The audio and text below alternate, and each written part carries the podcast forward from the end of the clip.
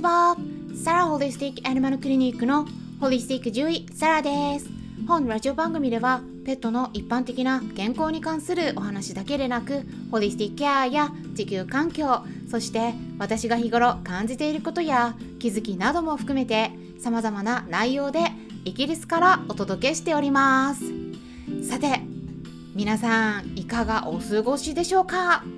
まあ私の方はですねあのここのところありがたいことに一気にお仕事が増えております、まあ、あんまりね細かくは言えないんですけれどもなんかインタビューとかあの取材とか、うん、監修の依頼とかですね一気に来てますね、雑誌の方も、うん、ちょっとね有名なところにもちょっと掲載するっていうことにもなりましてね、うん、あのいろいろとあとご相談も増えておりましてちょっとねご相談は制限してます、うん、個人的なご相談の方はもう会員さんだけの対応にさせてもらっているんですけれどもただねあのちょっと私に何か聞きたいとかいうことあれば、ちょっとねお時間はかかるんですけど 順番にお答えしてるのでねお待ちにはなるんですけど無料の質問箱もありますので、まあ、そちらの方ねあの気になる方はうん、チェックしていただければと思います。概要欄の方に質問箱の URL を載せておりますのでね見てみてください。で今回はマイクロチップについてですねまこれも結構飼い主さんから聞かれるご質問なのでお答えしたいなと思いました。で多くの飼い主さんがね気になる点っていうのはもう大体決まってて、ま例えばですね迷子になった時のためによくマイクロチップ入れた方がいいよってね。これあのそういうお話がやっぱり多いですよね。一般的にはウェブサイトでね。よく見たりしても、うん、悪いことってあんまり書かれてないと思うんですね。だけど本当に入れた方がいいのかって気になってる方多いと思うんですよ。本当にうちの子に必要なのかとか実際に、うん、本当にこう有効活用されてるのかとかまあ健康に害がないのかとかね。この辺りどうですか？聞きたくないですか？これちょっとねお伝えしたいと思うんですけど一般的にはあんまり知られてない点についてもお伝えしていきますので是非最後まで聞いてみてください。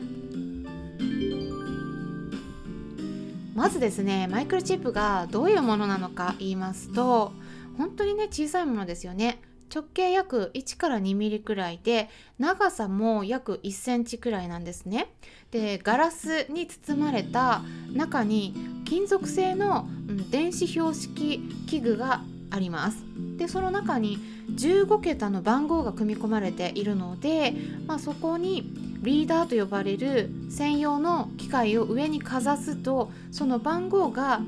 表示される仕組みになっています。でこのマイクロチップねこのガラス製の小さいものこれを皮下注射することで、うんと、首の後ろの皮膚の下、まあ、正確に言うと首よりもねちょっと若干左側にずらすんですけど、まあ、そこに埋め込むんですね。でなのでこう埋め込んだ後ちょっとその辺り触ったりするとちょっと、マイクロチップに触れたりすることもできます。ちょっと膨らんでますのでね。だからこの辺りちょっとあんまいじらないようにした方がいいです。入れたら。ね特にブラッシングする時とかも引っかからないように気をつけた方がいいですね。うん。あの場合によってはちょっとずれちゃう子がいるんですよね、何年も経過すると、うん、であとは埋め込む時の、うん、針を使う針っていうのは普通の注射針よりも注射針よりも すいません。若干太めなんですよ。だからねこれ入れるのかってね私最初見た時あ痛そうだなとか思ったんですけどただねまあ実際に埋め込む時はねそんなに痛がらないです。あの皮膚がたっぷりあるところに打つのでねあの脂肪があるところ。うんであのーじゃあねあの日本でどのくらい普及しているのかってね気になると思うんですけどね。いろんなねデータがあるんですけども、まあ、例えば2019年に公表された SBI 生き生き小学短期保険がね、うん、ワンちゃん猫ちゃんと暮らす飼い主さん200人に実施したアンケートの結果があるんですけれどもそちらからの情報によるとえワンちゃんの方でマイクロチップを実際にその時点で装着していたのが全体の35.2%で猫ちゃんの方はそれよりも少なくて17.8%っていう結果だったんですね。だからもう半分もいってない感じで、うん、実際に普及してるのも本当に少ないなっていう感じなんですよ。でまあただあの一応2019年の6月に動物愛護法の改正が行われたんですよね。でそこであの決まったのがこう2022年の6月からワンちゃん猫ちゃんを販売する業者さん、まあ、特にペットショップとかブリーダーさんなどですね、うん、があのマイクロチップの装着はあの義務付けられたっていうことでちゃんとね、うん、販売する際にはマイクロチップつけないといけないっていうことになったんですね。ただ、まあ、あのその2022年の段階になっても、まあ、一般のもうすでに、うん、ワンちゃん猫ちゃんと暮らしている飼い主さんいらっしゃいますよね。でそういう一般の方はじゃあどうしたらいいかっていうとそういう方に対しては努力義務が課せられることになったっていうことなんですね。だからまあ一応努力してくださいよっていうことなんですね。でも皆さんどうですか？マイクロチップ入れますか？まあ、あの日本はね災害大国なので万が一ねあの迷子になった時のことを考えてやっぱり入れておいた方がいいよっていう意見もありますよね。でまあそっちの意見の方がねなんか大多数のようには思えるんですけれどもただあのちょっとここからはねここだけの話をしたいと思うんですけど今の段階ではねマイクロチップ入れててもその個体識別のための番号を読み取るためにはその専用の機械そのリーダーとかあと欧米だとスキャナーって呼ばれたりするんですけど、まあ、そういうのが必要になりますよねだから実際に災害に遭った時にその現場でちゃんとそれが用意されるのかどうかっていうのはねちょっとわからないですでただ用意されなかった場合はまあおそらく、まあ、一般の動物病院には、うん、スキャナー置いてあったりするんで、うん、あのそのリーダーですねスキャナー。なのでまあそういう動物病院の先生たちが持ってったりとか、まあ、そういう協力的な活動とか、まあ、されるんじゃないかとは思うんですけれどもねちょっとわからないですよねそこは。であとは本当に本当に本当にたまになんですけど あのどんな商品にもね不良品ってあるんですね。でこれねマイクロチップも例外ではなくて、うん、あの入れる時は私たち獣医師とか確認するんですけどこれちゃんと機能するかなっていうのはマイクロチップに専用の機械当てて番号出るかなっていうのを確認してあこれちゃんと機能するなっていうのを見てからマイクロチップ入れるんですけれどもただ実際に使う時にはねもう何年も経過してたりするんですよね。そうなった時にあのやっぱりねちょっと不良品とかもありまして実際に使おうと思った時にねあのマイクロチップ入れてたのに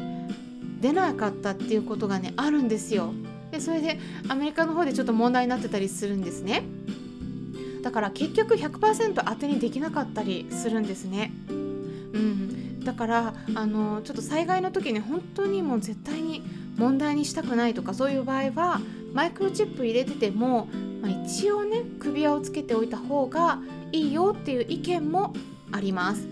まあ、この辺はね飼い主さんが決めることだと思うんですけれども一応ね私は極端に悪い面だけをお伝えしたいわけでもないしいい面だけをねお伝えして悪い面を言わないのはちょっとフェアじゃないかなと思っているので常に私はいつもいい面と悪い面両方をお伝えするようにしてますでそれで最終的に皆さんが決めることだと思うんですね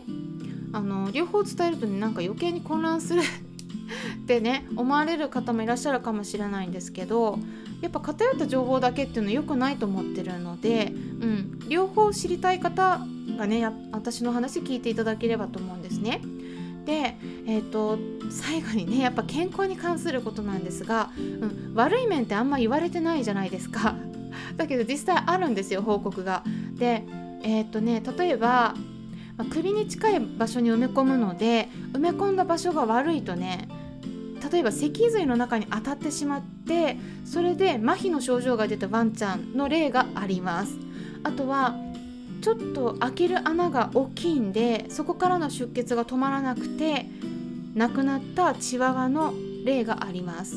それから脳幹と呼ばれる部分にマイクロチップがちょっと入り込んでしまって亡くなってしまった猫ちゃんの例があります。それから腫瘍ができた例もあるんですね。まあ、この辺はねどうしても英語になってしまうんですけれどもあの報告された記事とかはあるので、そこに概要欄に載せておきますから気になる方は読んでみてください、うん、ただ本当に本当に稀です、うん、あの例えば腫瘍ができる割合どれくらいの割合でできるのかっていうとイギリスからの報告によると320万頭中の2頭だけです。だから本当に稀ですね、うん、ただね私としてはねこういうのって問題が起きてても獣医さんが問題意識持ってないと報告しないのでだから報告されてない例はねあるんじゃないかと思うんですね。まあ、それが多いかどうかもねちょっとわからないんですけれどもただじゃあ私だったらどうするかって言われたら 私が飼い主さんだったら入れないです。はい。でもねこれ皆さんで判断してください。はい。私は入れないですけどね。はい。でもあの義務になっちゃったらねもうこれちょっと入れないといけないかなとは思うんですけどうん。やっぱねちょっといろいろあるんですね。他にもちょっとまだまだねお伝えしきらないことがたくさんあるのでちょっと YouTube の動画にもしようかなとは思っているんですけれども是非ね参考にしていただければと思います。今回はマイクロチップは入れても本当に大丈夫なのかっていうテーマでお話ししていきました。今回も最後まで聞いてくださりありがとうございました。それではまたお会いしましょう。ホリスティック獣医サラでした。